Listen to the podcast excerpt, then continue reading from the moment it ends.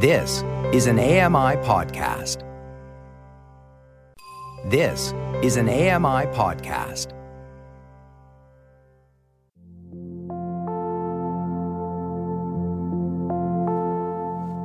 In general, people are creatures of habit. I've realized over the past few years that I feel comforted in having routine and predictability in my life. I realize that at times I do things a particular way simply because I've always done it that way. In our house, the toilet paper comes from under the roll. Why? I have no idea. That's just the way that my parents did it when I was growing up. I have no significant, substantive research indicating that, in fact, it's the better of the two choices. I sleep on the right side of the bed. My car was always parked on the left side of the garage. And no matter what, my purse always has lip gloss, cinnamon-flavored gum, and a granola bar in it. We all have our routines and things that we enjoy doing. After losing my eyesight, however, many of my routines were no longer there, and I found it really challenging to find the joy in things that I once really loved to do. Yeah, it's totally possible to have a meaningful and fulfilling life as a blind or visually impaired person. I, however, felt very uncertain about all of the changes that were happening and how different my life really felt. I felt like I was drowning in fear and uncertainty, and not many things were bringing joy into my life anymore. Everything was just so hard and confusing. I'm Becki Czar, and this is The Blind Reality. My family and I had to learn how to be creative and flexible in ways that we had never imagined. Initially, I didn't want to be creative or adapt. I quite liked the person that I was, and I didn't want to change. So initially, I dug my heels in and stubbornly tried to change nothing. And as a result, I did nothing. And doing nothing got boring really fast. Looking back, I was kind of acting like a tantruming child who was trying to hold their breath just long enough so they could get their way. But realistically, I could only hold my breath so long before I needed to come up for air. Reflecting back, we have made so many changes over the years, some of them bigger than others. The clothes that I wear are different. The furniture that I sit on is different. The home that we live in is different. But each of these pieces fit the life and the lifestyle that we live so much better. Getting to a new place of comfort and routine for me did not take place overnight. It was more like a 2-step forward and 12-step back process that slowly took place over the past several years. At one point, I remember telling myself that I wasn't the same person living the same life, so how could I possibly expect that I'm going to do the same activities and have all the same interests? I had to stop being so hard on myself, and I finally had to learn how to ask for help and embrace the changes.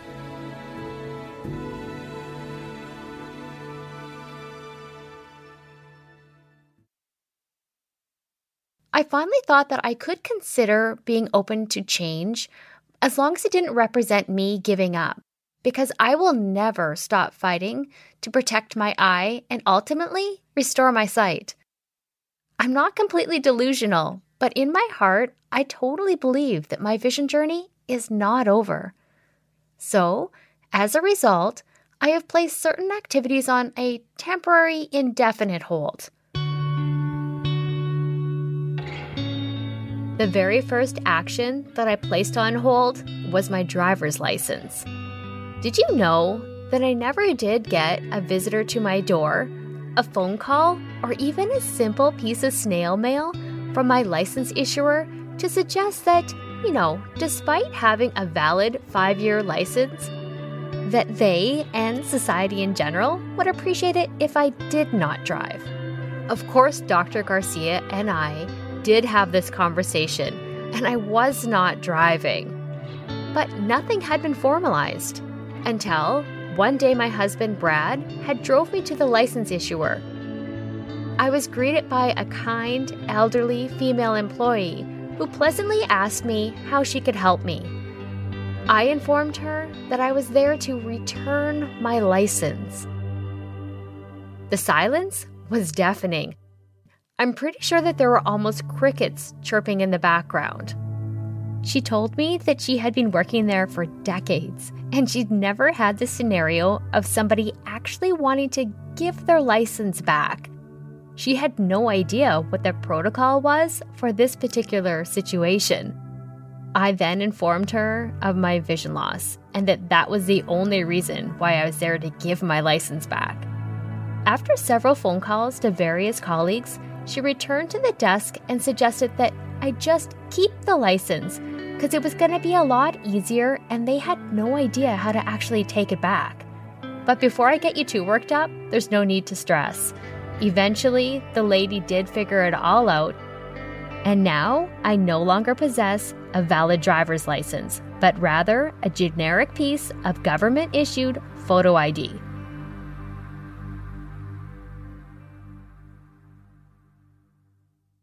While I'm on the topic of driving, I should mention that despite not having a valid driver's license or anywhere near enough vision to operate any type of machinery, I did in fact keep my car for 5 years. I'm not entirely sure why it was so hard to let go. But whenever somebody had suggested to me that it was perhaps time to get rid of it, I always joked around and said, "What if there's an emergency that I have to get to quickly?" It took me a while for my heart to understand that if I sell my car, I still get to keep the memories that were once created within it. Besides, it was the vehicle that we brought our newborn son home from the hospital in. It was the vehicle that brought me to the job that I was so passionate about. It was the vehicle that guided us safely home from many family trips. It was the vehicle that our son pretended to drive when he was little, honking the horn while playing Raffi over the speakers, all while parked safely within our driveway. It was the vehicle that was full of so many happy memories. I then remember reminding myself that the memories were mine to keep forever, and perhaps it was time for somebody else to enjoy the vehicle as much as I once did. I have to admit, though, there was a thought lingering at the back of my mind that gave me that little extra motivation. I've always wanted a hot tub. I could use a hot tub all on my own, and we could use it and enjoy it as a family too. I know it doesn't really sound all that logical to connect the two together, but I totally did. And I proposed to my husband that we sell my car and, in turn, we buy a hot tub. Somehow, it worked. And now sitting in our backyard is a hot tub. And within it, it holds brand new memories. Growing up, I loved crafting. I wasn't particularly good at it though, but it was definitely something I really enjoyed. And I most definitely wasn't creating inspirational masterpieces by any means either, even though I was a totally devoted viewer of Mr. Dress Up. As an adult, I loved making cards out of paper stock, stamps, and all sorts of fun crafting supplies. I'm sure I could likely put together a card today, and I've actually tried a few times over the years. But now, with my limited sight, I find it more stressful than soothing. So for now, I've placed all of my supplies in Rubbermaid bins, and occasionally I pull them out with Bennett and we have some fun crafting time together. Our little family loved to go camping.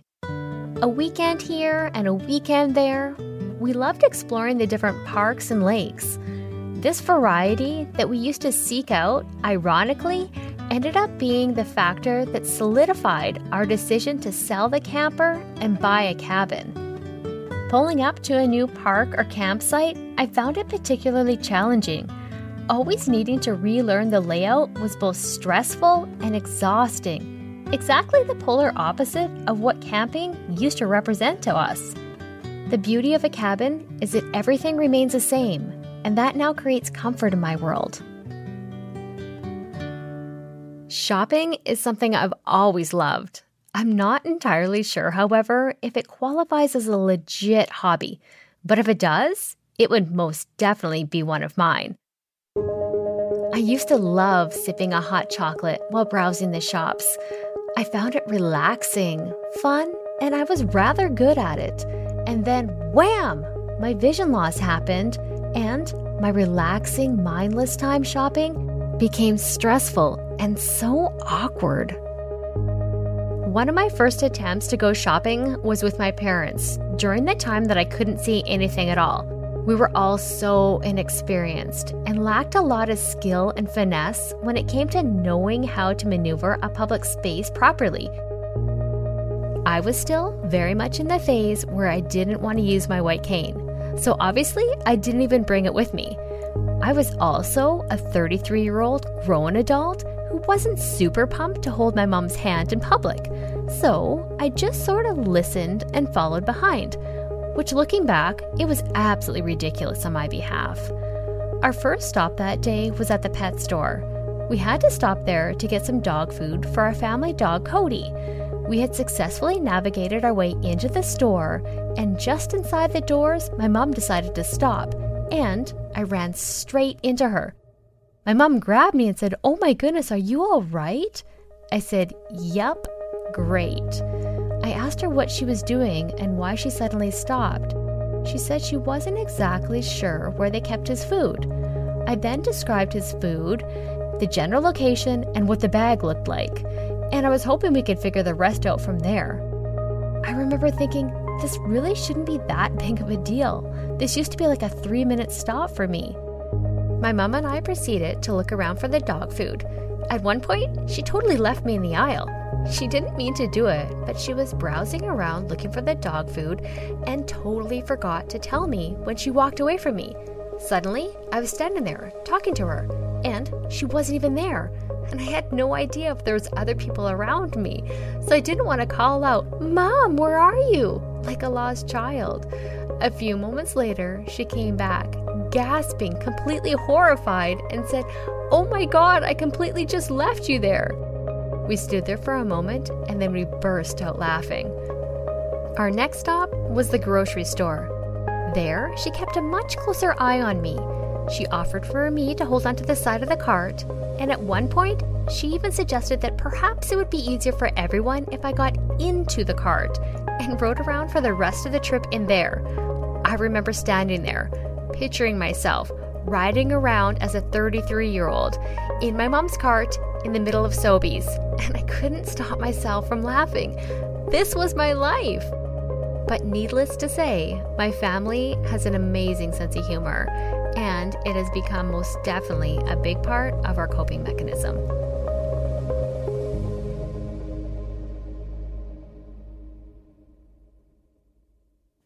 That day had been a hot mess, but in time I realized that I had to embrace the change.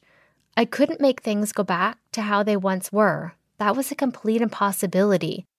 And if I opened my mind up just a little, even for a moment, to the possibility that change might be okay, that it may be all right to stretch outside of my comfort zone in order to allow myself to do things that I once enjoyed, even if it's in an unfamiliar way. I now had the opportunity to recreate my new normal, and I have no idea why I was chosen to walk this journey, but I figure, why not make the best of it? I was constantly being encouraged by my family and friends to go out and to independently engage in the world around me. In fact, we actually sold our beautiful acreage to move back into the city to allow me to feel less stuck and to give me more freedom. While waiting to have possession of our new house, we temporarily rented an apartment.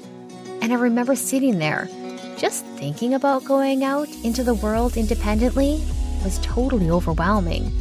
But eventually I caved, and I decided to give it a whirl. However, convincing myself to actually follow through was once again one of the bigger challenges. I remember sitting there thinking, I'm virtually free to do whatever I desire. This was a feeling that I had not experienced for quite some time. I was free to go wherever I wanted. So, after a full week of being moved into the city, why had I not left the building at all by myself?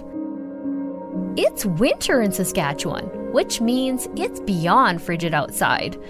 That to me sounds like a completely justifiable reason, I think. Really, where would I go and what would I do? Who wants to go ripping around with a white cane in the middle of winter by themselves for no real reason? But I'm here in the city, and apparently I'm ready to embark on the next part of my journey. But my journey has taken me as far as my living room couch. Okay, so I've spent a significant amount of time over the last few years talking about just how delightful it would be to go around and do things independently. But let's be honest, it's real easy to do the talk, and I like to talk. So I was thinking, groceries. I've done that a million times. Besides, who really hangs out at a grocery store on a Tuesday morning? I'm sure it will be completely dead. There it is. It's decided. Groceries will be my very first baby step. I tell myself that I will do this once I get Bennett off to school. Today is the day that I, Becki Czar, will leave my little apartment to make my independent debut out in the world, getting groceries with my beloved white cane. I really hope you're hearing my hesitation and slight sarcastic tone. So, I phoned and I found my bus route. I got all bundled up and I made my first steps out into the free world. I was about 10 steps away from the door, out in the frigid cold weather, and about 90% of me, I would say, wanted to turn around and go back to my couch. But somehow, the 10% of me, the logical, reasonable part of me, I suppose, kept taking step after step towards the bus stop. Eventually, I reach the bus stop, and I'm standing there, out in the cold, freezing, waiting for a bus that I really hope shows up before the 90% of me takes over and brings me back to my inviting, comfortable couch. Eventually, yes, the bus did arrive, and I was seated on my way to do a not overly adventurous, fairly routine, mundane task of getting a few groceries. As the bus twisted and turned throughout the streets, I couldn't help but let out a little giggle. I'm not entirely sure what that giggle represented or why it felt it needed to escape at that particular moment. Two thoughts crossed my mind. One, I am doing what once was one of the most routine tasks, and it has taken me a significant amount of effort to get to this point, and I haven't even reached my destination. The second reason I can only attribute to my pure shocking level of bliss and excitement. Who knew? The frigid winter temperatures combined with a bumpy bus ride to go grocery shopping on Senior's Day would bring me so much joy and excitement. Eventually, yes, I did make it to the store. As I was walking up, I saw the row of carts. Great, I'm thinking. I found a cart easily enough, and I totally looked casual doing it. Yes! As I got a little bit closer, my excitement, however, started to fade. As I started to realize, those are the children's carts. You know, the ones with the flags on them. Part of me just wanted to grab one so I can continue on and get all of this craziness over with. But then I realized how completely ridiculous I was going to look. Picture it, the blind lady walking around with the children's cart in the grocery store. That wouldn't draw any attention at all to me now, would it? So I continued on with my hunt, and eventually I rolled up on the real adult-size grocery carts. Score, I thought. In all of my triumphant excitement, I grabbed the cart and started towards the produce section. I had my white cane in one hand while pushing the cart with the other. I suddenly came to a complete halt as I realized what I was doing and how absolutely ridiculous this all looked. It came apparent to me at that moment that I had not thought this entirely through. What was I supposed to do with the flippin' white cane while I'm pushing this cart? This giant steel cart? This was a question that I had never thought to ask. How come nobody has never told me this before? Crap, now what? I thought I had this all cased out, and here I am, cart and cane in hand, in the middle of the produce section. I remember thinking, oh boy, now what? Bake it until you make it is what popped into my head. This was always my slogan that I had when I had my first government job. Portray confidence, I tell myself. You can do it. Smile and look as though you've done this a million times. I ease my grip on the cart and I slowly begin to collapse my white cane. I then place it neatly inside the cart. I start to have a wild conversation in my head as if to answer all of the questions of my fellow shoppers. Yes, we frequently place our canes in the cart or wagon or whatever it happens to be. It's very logical. In fact, there's a written protocol instructing us to do so. You know, it's part of the comprehensive blind person training package. And actually, I splurged and got the deluxe version, so I'm really on top of this. I eventually clear and calm my thoughts, and I'm able to find some of my items that I was looking for. And I only bumped into a couple of displays. But in my defense, it's not the best idea to stack a whole bunch of crap at the end of aisles. Sight or no sight, those carts are huge. And really, it's just an accident waiting to happen. I am happy to say that I survived my first solo outing to the grocery store. As I sat down on my warm, cozy couch, a little smile came over my face, and I felt completely triumphant. I think I might actually be able to do this, I thought. And for the first time, a small part of me actually believed it. Over time, I've realized that grocery shopping, for the most part, has a predictable pattern. Especially if you routinely go to the exact same grocery store. We are creatures of habit and commonly purchase many of the same items over and over.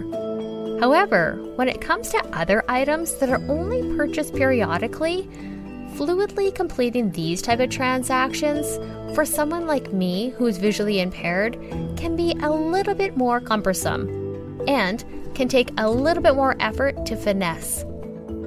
Example 1 is buying underwear. When it comes to buying underwear, my desired items are fairly straightforward. I've never been one to take many risks. Growing up, I was only introduced to cotton, full coverage, up to your belly button type of underwear. I guess I've never really come to understand the need for all the varying options: cotton, silk, thong, brief, bikini, lace, etc. To me, especially now as a visually impaired person, underwear has become even more confusing and problematic in so many ways.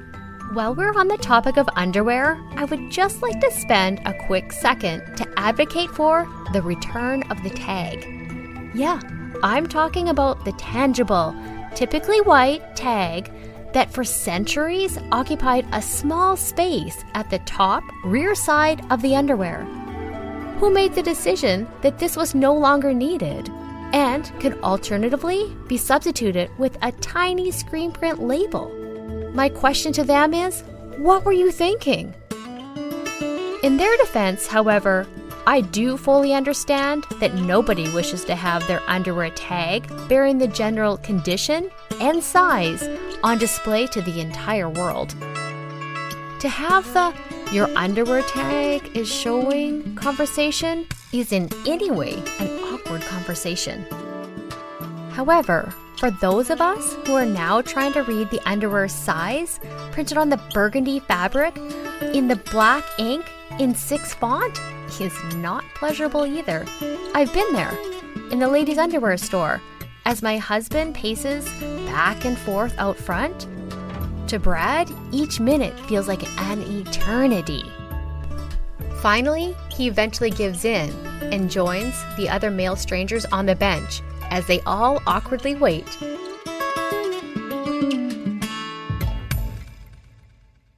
Now, my husband is super helpful. In about 95% of situations, I ask him for help with. However, he's drawn the line in two scenarios. One is coming into the underwear store. He tells me he's not that guy. And the second is with the purchase of female supplies. I honestly can't blame him for that. Sight or no sight, I would 100% prefer that my mom still made those purchases for me. Anyway, as I was saying, I'm on board to eliminate the flapping underwear tag, but can't we just come to an amicable solution that would work for us all? I believe that we can just simply sew the tag into its place, into its proper position. One line at the top and one line at the bottom. See, that's not rocket science at all. Really, it remedies multiple issues in one. It remedies the tag hanging out. It denotes the back of the underwear from the front for those of us who choose to wear underwear that covers both sides of our body, all while still allowing the readability of the helpful sizing information. Ta-da! Win-win!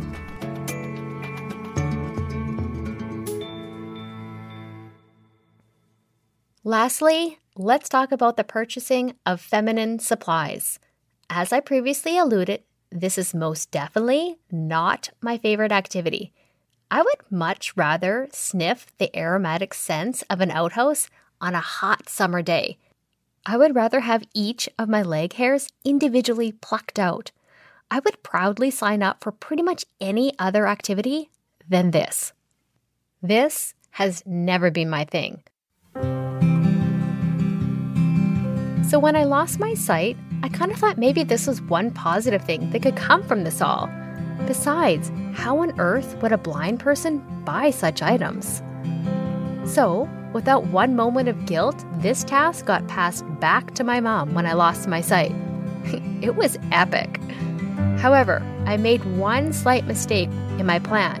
I no longer live with my parents.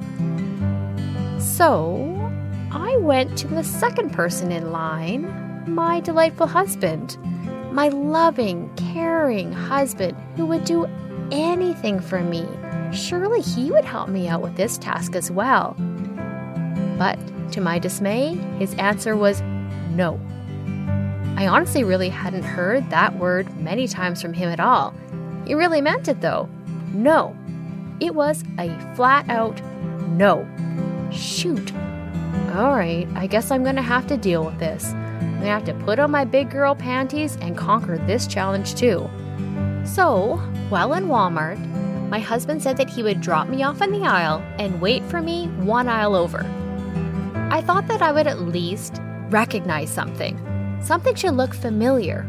But no, I stood there for what felt like an eternity. What have these companies done? They've gone and changed all of their labeling. Nothing at all looked familiar.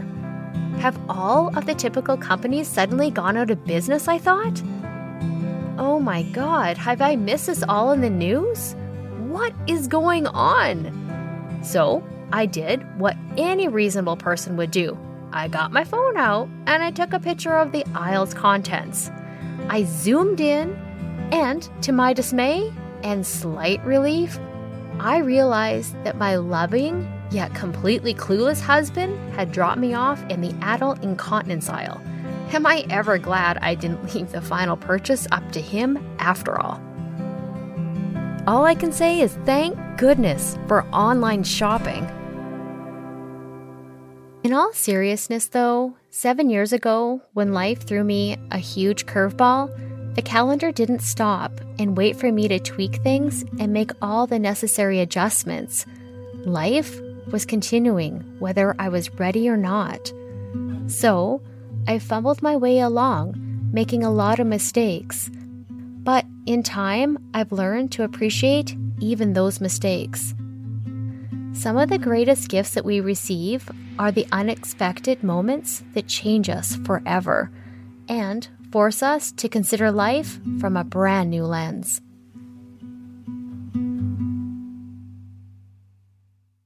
So today, I thought that there'd be no better person to come and chat with us than my friend Ashley. Thanks so much for coming and chatting with me, Ashley, and welcome to the show. Thanks for having me. So you and I have been friends for about 6 years or so. Going way back to the beginning when I knew absolutely nothing, honestly, what was your first impression of me? At first, I had to laugh because I really, felt for you in your situation and having to learn all of these skills so quickly all at once. But I had to laugh because I remember you just telling me that you thought blind people wore sweatsuits and with animals on them. So I just, thought it was hilarious that here's this lady who thought all blind people were running around in these like cat sweatsuits. So my next question is, what do you think that people and society in general should know about you as a woman who is blind? I think the biggest thing is that I'm just as capable as any other woman, mother, employee, friend, wife, as someone who is fully sighted. What is a hobby or something you enjoy doing? I love to snowboard. So you and I have chatted many times over the last few years about awkward situations that somehow we end up getting ourselves into. Typically in the end, they end up being super funny. So I'm just wondering if you'd be willing to share one of your scenarios. I think for me, they're funny when they involve you, especially when you are, learning to be comfortable with your cane and all of those things. And I remember the first time I was like, okay, we're going to meet downtown.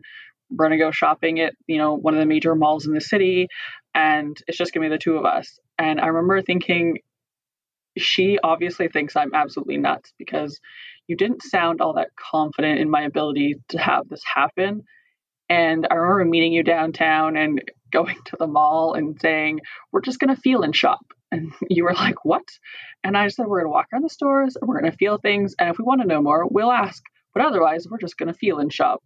And so we had made this whole day of feel and shop, and then, went out for lunch, and it was just really funny. And I remember you telling me at lunch that it was the first time that you had been out in public downtown where you used to work with your white cane, out in the open without your husband. So I remember it being really funny and, laughing a lot and running into things, and all sorts of fun was had, but it was also a huge part of you gaining confidence.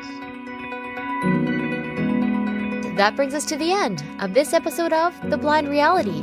I'd like to thank my friend Ashley for coming and chatting with me today. And as always, I'd like to thank my family for their continued love and support. This episode was written and produced by me, Becki Czar.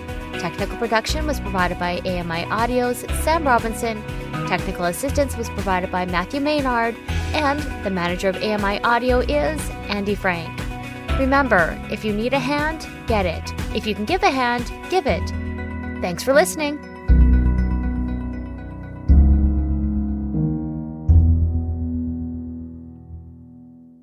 This was an AMI podcast. For more accessible media, visit AMI.ca.